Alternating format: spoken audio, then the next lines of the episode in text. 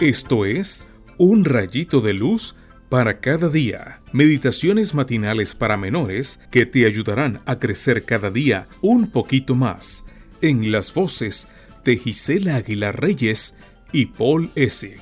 Un rayito de luz para cada día. ¿Qué tal amiguitos? Es un gusto saludarlos nuevamente. Hoy es 28 de diciembre y el versículo se encuentra en Isaías 49:16 y dice, Yo te llevo grabada en mis manos. Manos de amor. Mamá, dijo Marisa, por favor, cuando vengan mis amigas, no hace falta que salgas. No quiero que te vean. Yo puedo entrar a la cocina y buscar las cosas que preparaste. La mamá proveía todo para su adorada hija, pero Marisa se avergonzaba de su madre, pues tenía las manos más feas que alguna vez hayas podido ver. Una noche su madre decidió contarle la historia que había evitado compartir con ella. Con voz temblorosa comenzó diciendo, He esperado mucho tiempo para contarte esta historia. Cuando eras muy pequeñita, una tarde tuve que salir de casa para hacer un mandado. No tenía con quién dejarte, así que te quedaste durmiendo en tu cunita. Al regresar había fuego en la casa. Desesperada intenté entrar, pero diez pares de manos me retuvieron.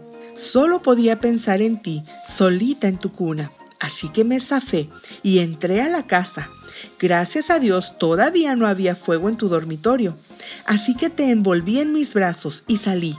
Al bajar la escalera me faltó el aire y lo siguiente que recuerdo es abrir los ojos en el hospital y preguntar por ti.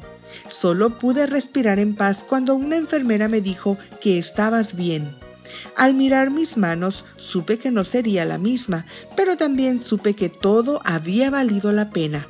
Como te imaginarás, a Marisa se le llenaron los ojos de lágrimas.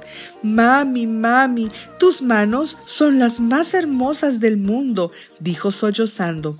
Por supuesto, madre e hija se dieron un fuerte abrazo y Marisa nunca más se avergonzó de las manos de su buena madre, pues ahora conocía la historia completa.